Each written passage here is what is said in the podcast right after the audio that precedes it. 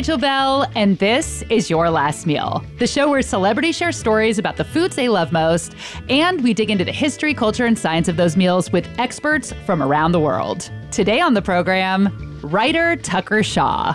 Tucker's debut novel is called When You Call My Name. It follows two gay teenage boys navigating the AIDS crisis in 1990 New York City. Tucker was also editor-in-chief of America's Test Kitchen and dining editor and food critic at the Denver Post. But I was introduced to Tucker in 2005 when a friend gifted me his book, Everything I Ate: A Year in the Life of My Mouth. It's a book of photographs documenting every single thing that Tucker ate in a year, which sounds completely normal now, but Tucker's book came out before social media, when the only way that you could see what someone was having for breakfast was if you were sitting across from them. There was a little morbid part of me that imagined 10,000 years from now, a future anthropologist digging through the ruins of Manhattan and finding a relic like this. So I interviewed two anthropologists who study what ancient humans ate, including a recently discovered 70,000-year-old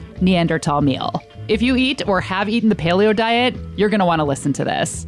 And we'll explore the history and stories behind iconic cereal mascots like Cap'n Crunch and Tony the Tiger. It's going to be great. But first, my conversation with Tucker Shaw. I am so thrilled to talk to you because I don't know if your publicist told you, but I have your book, Everything I Ate. And it was like a little Bible for me. I'm holding it right now. I still have it on my bookshelf. And when she pitched you, I was like, wait a minute. I know that name. And so I'm really excited to chat with you about this book you wrote 8,000 years ago, but a lot of other things as well. Yeah.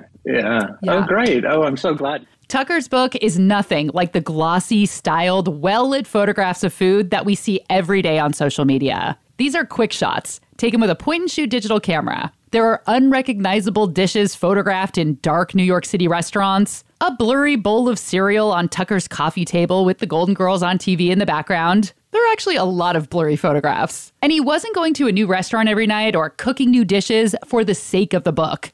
It was an actual snapshot of a real person's life. So talk about why you decided to take a photograph of everything you ate for an entire year in 2004. Well, it was a strange time to be doing that, I guess, in retrospect. You know, this was before social media, before smartphones. I didn't have a cell phone with a camera on it or anything like that.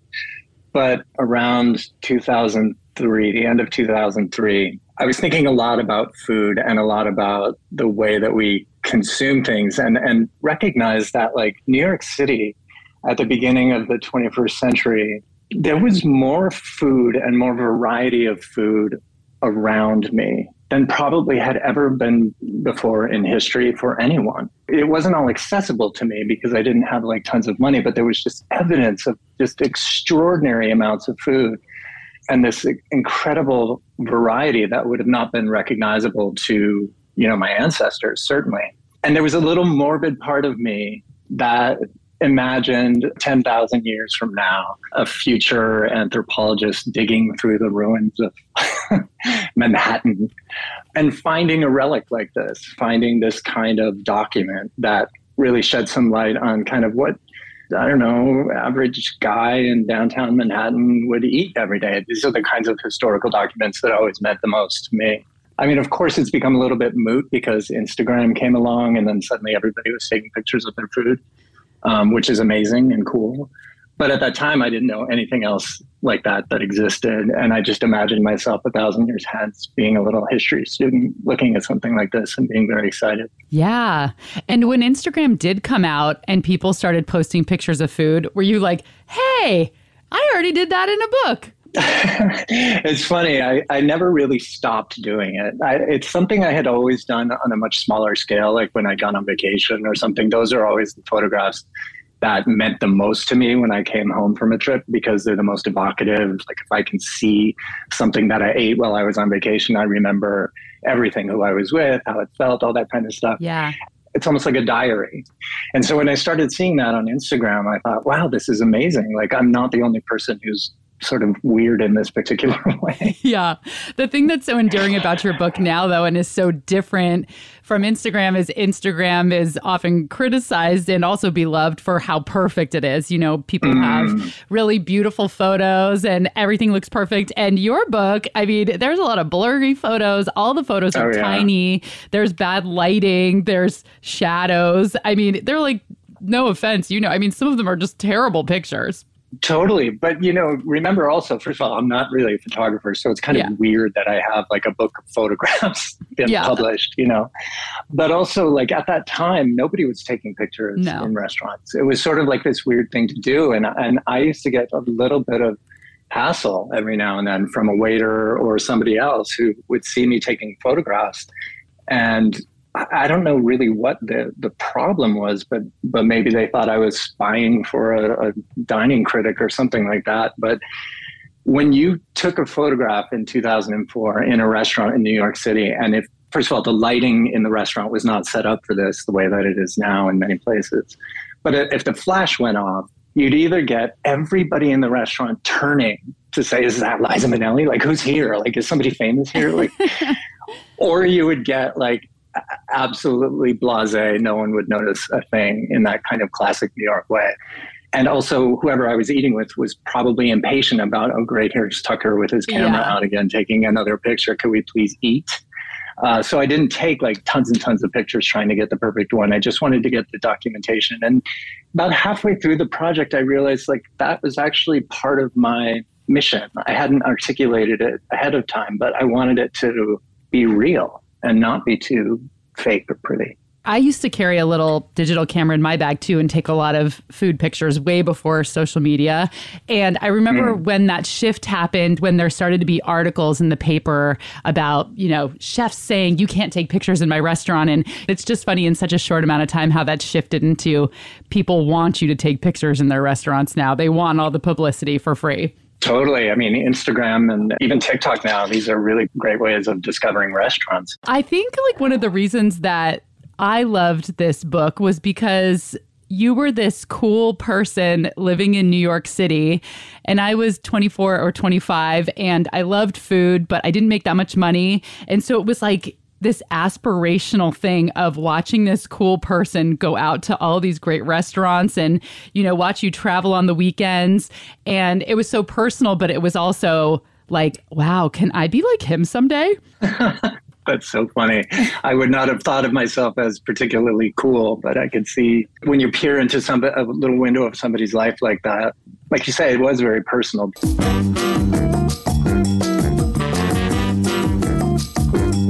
When Tucker wrote Everything I Ate, he imagined an archaeologist unearthing his book from the rubble in 10,000 years. A perfect record of what an average man ate in New York City in 2004. So I was wondering what archaeologists are unearthing today. What do we know about how our ancestors ate? Several years ago, archaeologists discovered hundreds of mummies in the desert of Western China, each one buried under a boat with an oar for a grave marker.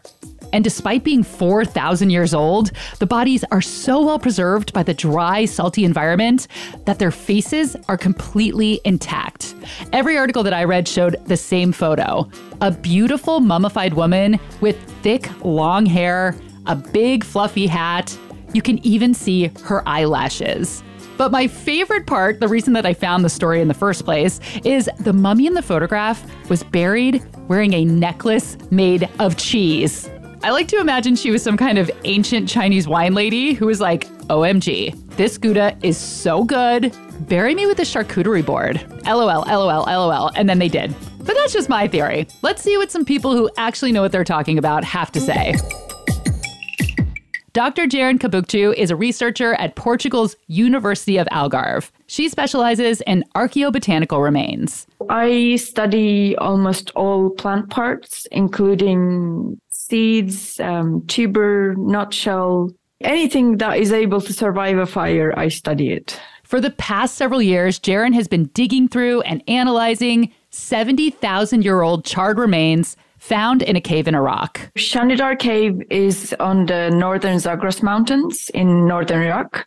Shanidar Cave is one of these well-known sites that had been excavated back in the day, and they found Neanderthal burials at the site. We got boxes and boxes of archaeobotanical samples, which are macro remains, essentially larger pieces of plant remains that are preserved through carbonization, which is exposure to low-level fire or heat. I've been sorting and working on them since about 2016, 2017. I often get things like carbonized pieces of seeds, pieces of nutshell. I started seeing things that essentially look like carbonized pieces of breadcrumbs, and I started investigating to see if these are bits of food that were accidentally burnt. And yeah, this is what we think they are at the minute. Food that fell into a fire or close to it and carbonized by chance. This was a huge discovery.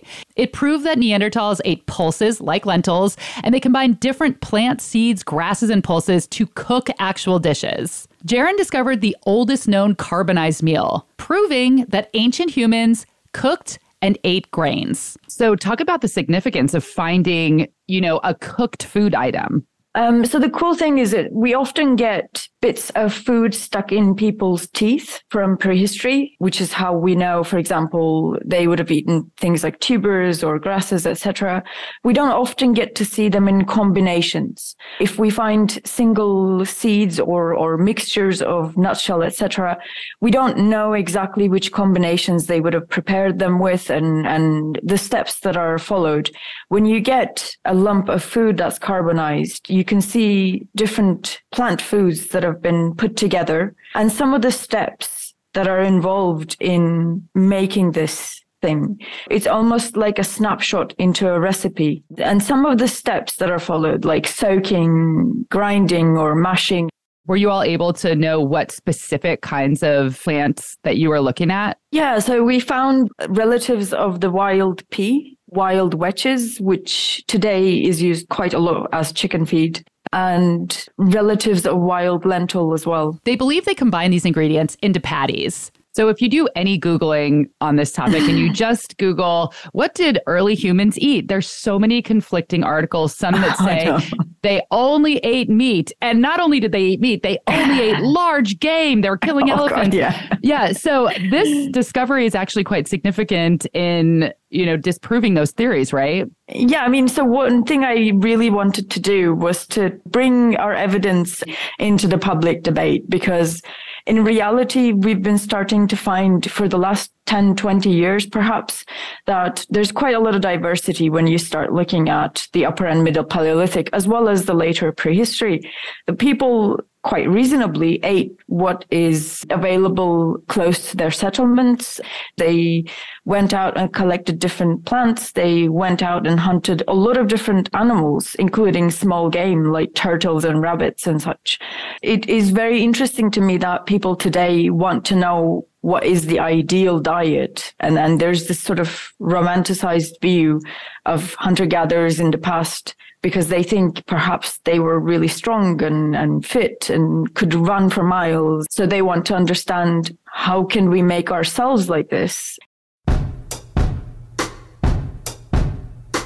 You're probably familiar with the paleo diet. The idea is to only eat foods that humans may have eaten during the Paleolithic era. Only whole foods, nothing processed, but things like grains, legumes, lentils, white potatoes, and beer are not allowed. Some of the paleo diet proponents are saying is you shouldn't eat pulses, you shouldn't eat cereals, because these are not our true diets. And this certainly is not the case. We have much earlier evidence for the consumption of things like tubers and grasses. So one thing that we can do with hunter-gatherer research is to show that there's actually quite a long-term tradition of us relying on these kinds of plants, especially ones that have high fiber content or different plant chemicals that could potentially improve our immune systems or contribute to our diets in different ways than just providing bulk calories or protein. And another thing I guess we bring to the table is this highlighting culinary traditions that seem to be stretching all the way back into the Middle Paleolithic, that might not just be about what plants bring into our diets as pure calories, but as flavor items. What is the significance of these kind of discoveries and this kind of work? I mean, obviously there's a curiosity and we're just interested in, you know, how people existed and lived in the past, but is it more than just curiosity? Yeah, I think it's really important to learn a lot more about what was happening in the past. That's Dr. Sarah R. Graff, Honors Faculty Fellow at Arizona State University, specializing in anthropological archaeology. There have been a lot of trends, like, let's say, the paleo diet, for example, that has purported to be a healthier diet for people to follow because it was the diet of our ancestors. We actually know, with a lot more research, that the current understanding of a paleo diet, which is, heavily based on meat and there's very little carbohydrates, is actually not the way that our ancestors were eating. And so I think it's actually really important that people learn more about really what was happening in the past so that they don't make mistakes for the future. Dr. Graff teaches a class called Anthropology of Cooking and Food Preparation, where the class discusses things like, is cooking what makes us human? Was it cooking food or access to fire and the ability to cook food and transform food? Is that what made it possible for human beings to survive and to grow their brains and then evolve? We have evidence, obviously, that Neanderthals were also cooking and eating similar kinds of foods, but no one has really solved the problem of why is it that Homo sapiens sapiens evolved and Neanderthals didn't. Is the theory that there's certain foods that made our brains bigger, better, smarter, and that might have been the evolution of the brain is from food? Yeah, there's an anthropologist named Richard Wrangham who has probably been the most famous person to talk about this theory, but he argues that humans needed to be eating meat and cooked meat in order to grow to the brain size that we would have needed. Some of this is being called into question because of more recent research. Back last fall, it was announced by the team that's working on Homo naledi that they found evidence that Homo naledi, which is another early ancestor, was cooking in caves. And they hadn't had any evidence of this before. So we may have to relook at some of these theories about exactly why certain groups were able to survive and other groups were not. Isn't there an argument that it was carbohydrates, in fact, that helped grow the brain? Yes, there are some people that have argued carbohydrates, things like tubers, honey, things like that, having access to those foods were able to also grow the brain. But that hasn't been decided yet. One of the things that stood out to me when Jaren was talking is that archaeologists find food stuck in the teeth of human remains. They're able to basically just scrape the plaque that is on the teeth and then analyze it, and they can find what kinds of things people were eating. Sometimes they find sort of remains inside of the actual body cavity. And sometimes they even find poop, ancient poop, right? And they're able to actually analyze that, and they know exactly what people were eating. I feel like that's a pretty good band name, ancient poop. Yeah. Ancient poop, ancient plaque. This kind of research is so fascinating to me. Each of the researchers has such a niche specialty, and they work on these projects for so long. I could never do this kind of work. I think it really takes a certain kind of patient personality. Your job sounds fascinating. I mean, yeah, it can be fun. It can also be quite boring. Okay, time for a break, but when we come back, what would archaeologists find in Tucker's ancient teeth? There is a food that he ate almost every single night before bed. We will discuss. And do you know Captain Crunch's full name? I didn't. And now that I do, I can't stop telling people.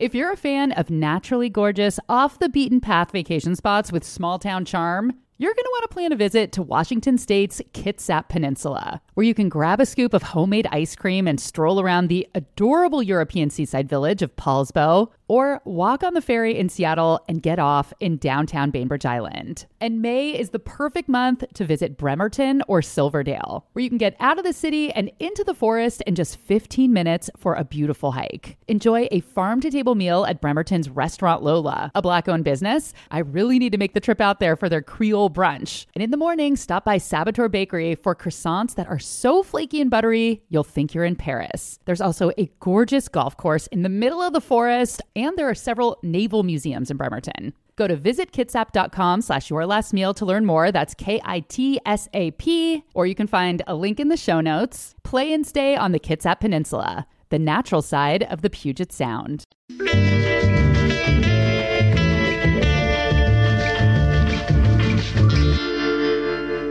In his book, Everything I Ate, you notice a lot of patterns about how Tucker ate in 2004. Almost every night without fail, no matter how much you ate that day, no matter what kind of giant, rich meal you had, you always finished the night with a bowl of cereal. What is your relationship with cereal, and do you still have the same cereal love as you did in 2004? I still have the same cereal love, but I partake much less frequently because it's almost 20 years hence and the old metabolism is not quite the same as it was. But for me, I guess a bowl of cereal was almost like a pacifier. It was sort of like a little switch that said the day is over. Maybe there's something actually physically true with milk or I don't know what it is, but it really felt like a signal to my little brain that like, okay, now it's really time to wind down.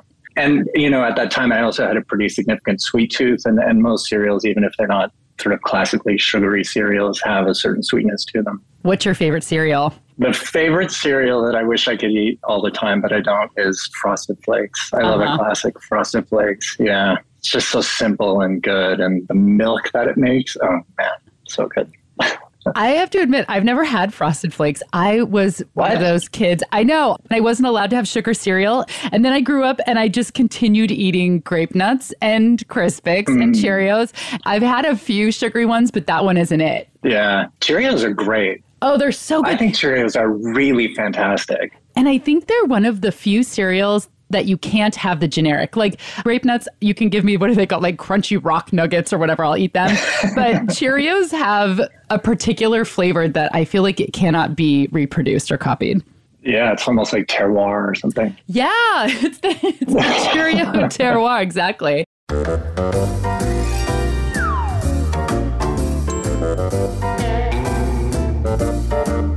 Frosted Flakes were invented by Kellogg's in 1952. They were originally called Sugar Frosted Flakes, but they dropped the word sugar in the 80s when parents started to wonder if kids should eat a sugary breakfast. Tony the Tiger, of course, he was one of the creations of the Leo Burnett advertising agency in Chicago that handled all of Kellogg's advertising. And Leo Burnett, that agency was renowned for coming up with catchy advertising characters, not only all of the Kellogg characters, but they created the Pillsbury Doughboy and the Jolly Green Giant and Charlie the Tuna. Their knack was coming up with mascot characters. That's Tim Hollis, author of Part of a Complete Breakfast, Serial Characters of the Baby Boom Era. Where are you based? I'm trying to figure it out by your accent, somewhere in the South. Oh, yes. Well, I'm just outside Birmingham, Alabama. Howdy, y'all. Well, I'll just say howdy doody.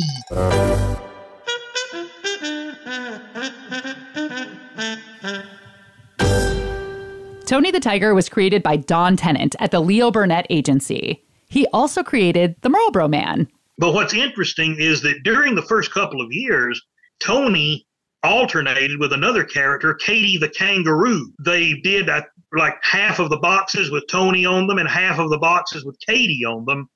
And the boxes with Tony sold and the ones with Katie didn't. And that was how he ended up taking the whole thing, you know. Of course, we can't forget to talk about the fellow who was his voice. Thurl Ravenscroft, the great voice actor and singer, was Tony's voice from the very beginning. He remained Tony's voice up until he died in, I want to say, around 2005, 2006. He ended up doing it for a little over 50 years, which is probably a record that will never be broken in the TV commercial realm. I can't think of any characters now that will be around in 50 years. How many times in 50 years can one man say, great? Yeah. What you hear as Tony's voice was basically Thurl's regular voice, maybe deepened a little bit, but he had a naturally deep speaking voice. And of course, as most people know, he was the one who sang, "You're a mean one, Mr. Grinch."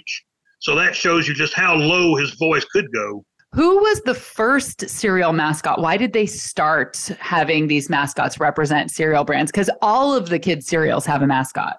Well, that's true. Mascots go back even further than kids' cereals, though. I guess that the earliest cereal mascot, if you want to call it that, would be the Quaker Oats man. He goes back into the 1800s. Not too long after him would have come the Cream of Wheat chef. They weren't characters in the same way that the animated characters were, but they were the first cereal mascots. I think Kellogg's first character was a beautiful girl they called the sweetheart of the corn. She was on the cornflakes boxes in the early days. It's kind of funny that Post cereals, their very first cereal, it was called Elijah's Manna.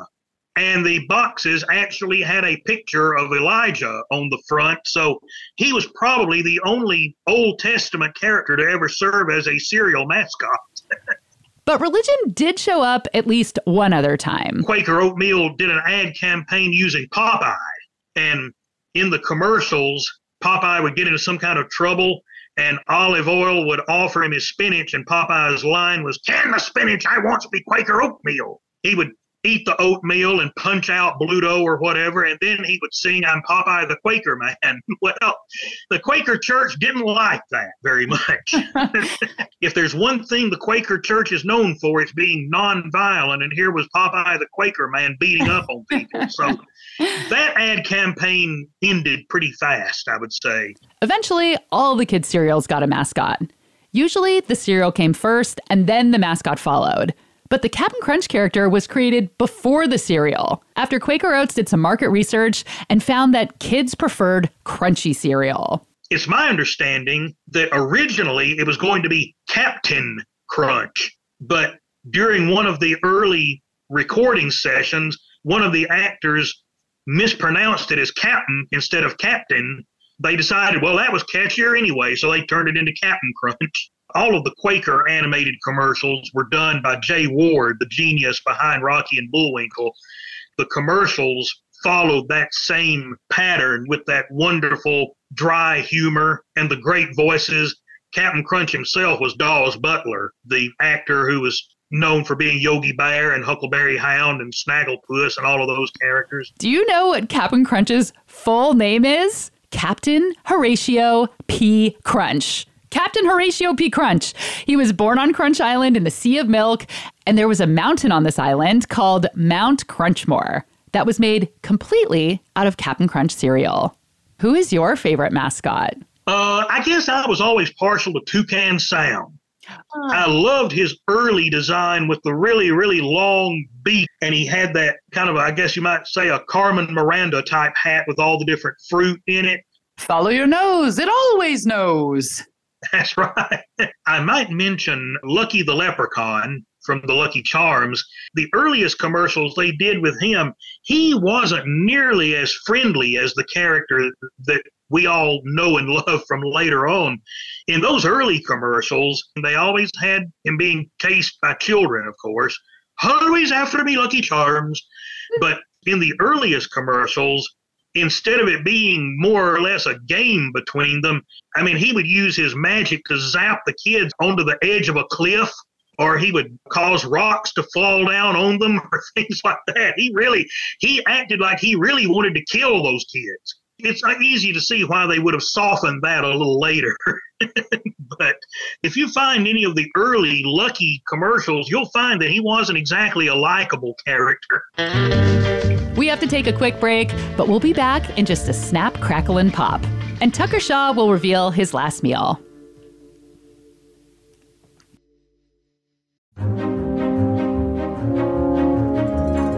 like listening to Your Last Meal, you might like watching my new TV show, The Nosh with Rachel Bell. We just wrapped up season 1, so there are 4 tasty episodes ready for you to binge at CascadePBS.org. In episode 1, I convince an East Coast skeptic that Seattle now has fantastic bagels. And in the season finale, we go truffle hunting, just about an hour outside of Seattle. Episodes are a quick bite, just 8.5 minutes long. So grab a snack and cozy up with The Nosh. Available anytime, anywhere at CascadePBS.org or find a link in the show notes.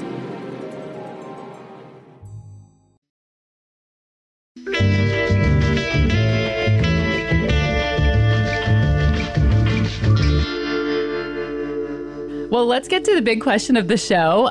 What would your last meal be? Well, it's such a good question. Not to be too macabre about it, but if I am having my honest to goodness last meal, I would like the Reaper to find me in a state of slumber, I guess, in a peaceful sleep. And the best thing to eat before going to sleep for me is a really, really savory pantry pasta.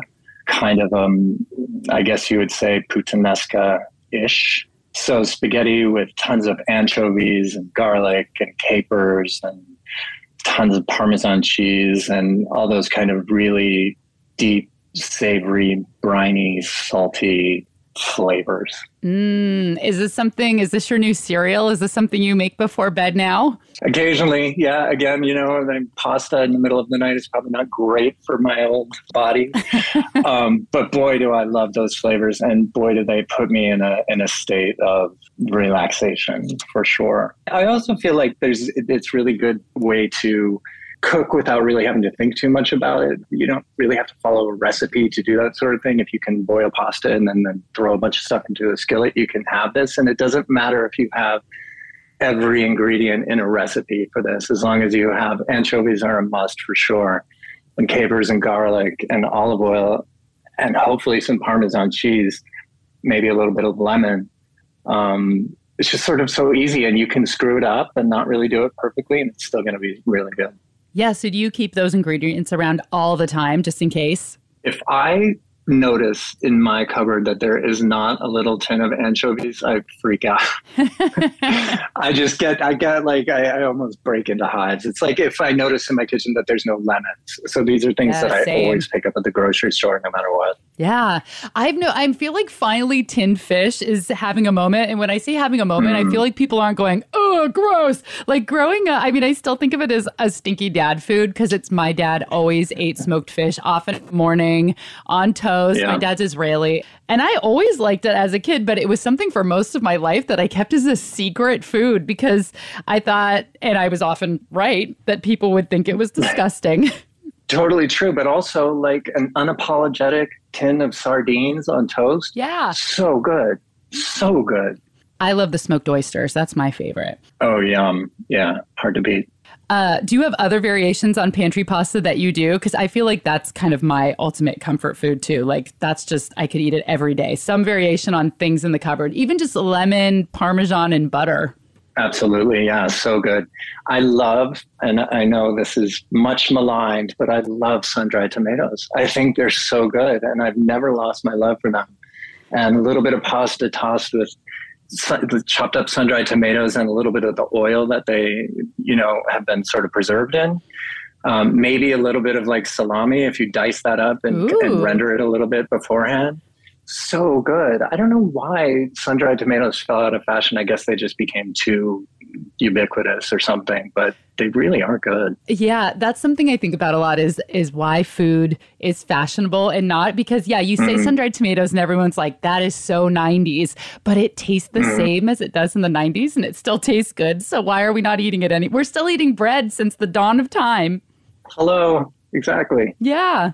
For his last meal, Tucker Shaw wants a savory pantry pasta, spaghetti with lots of anchovies, capers, garlic, Parmesan cheese, and hopefully a little lemon.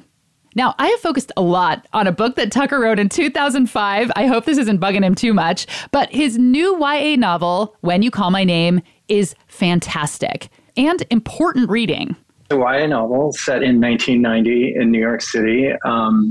And it follows a couple of teenage kids coming up and coming out as young gay people during the height of the AIDS crisis in New York City.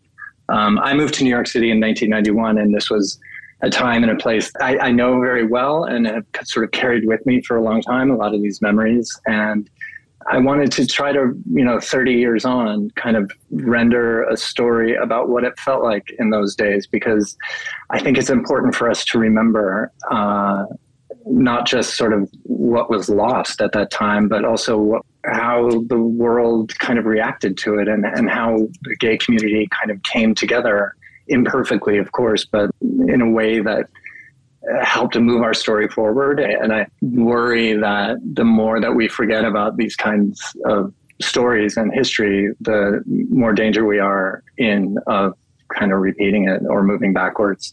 And so I wanted to render a picture of that time with the music and the fashion. And there was a lot of joy happening in those days too, along with a lot of pain. So it felt like a story that maybe it took me 30 years to kind of have the courage, I suppose, to write about. And that was Tucker Shaw's Last Meal. Pick up his new book, When You Call My Name, at your favorite bookstore. The story he tells has really stuck with me. Thanks to Dr. Jaren Kabuktu and Dr. Sarah R. Graff. And Tim Hollis. He's written 38 books on pop culture history, including Part of a Complete Breakfast. What is your favorite cereal of all time? Oh, I don't know that I have a particular favorite. I'll just switch them up. I love Lucky Charms. I love Cocoa Puffs. I love any of the unhealthy ones. I never cared much for the healthy ones like Cheerios and Wheaties. They just didn't appeal to me. You're naming all my favorites. Your Last Meal is a Slide Down the Dinosaur Media production, created and produced by me. This episode was masterfully mixed by my favorite sound designer, Randy Torres. Thanks, Randy. And theme music by Prom Queen. Make sure you're following along on Instagram. I'm Hello Rachel Bell, BELLE. I also have a free newsletter, but there is an option to donate to the show there, which is much appreciated. You can find the link to the newsletter in the show notes. Thank you so much to those of you who have taken the time to review the show or give it 5 stars on Apple Podcasts. This helps so much. The more reviews the show gets, the more the algorithm pushes it out to more people, which makes advertisers happy, which means I can get paid and continue to make the show. So if you haven't left a review, it takes 2 seconds. Just go to Apple Podcasts and leave a review as soon as the episode is over. I'm Rachel Bell, and this is Your Last Meal.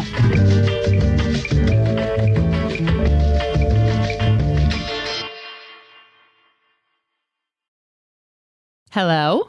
Hi. Hi there.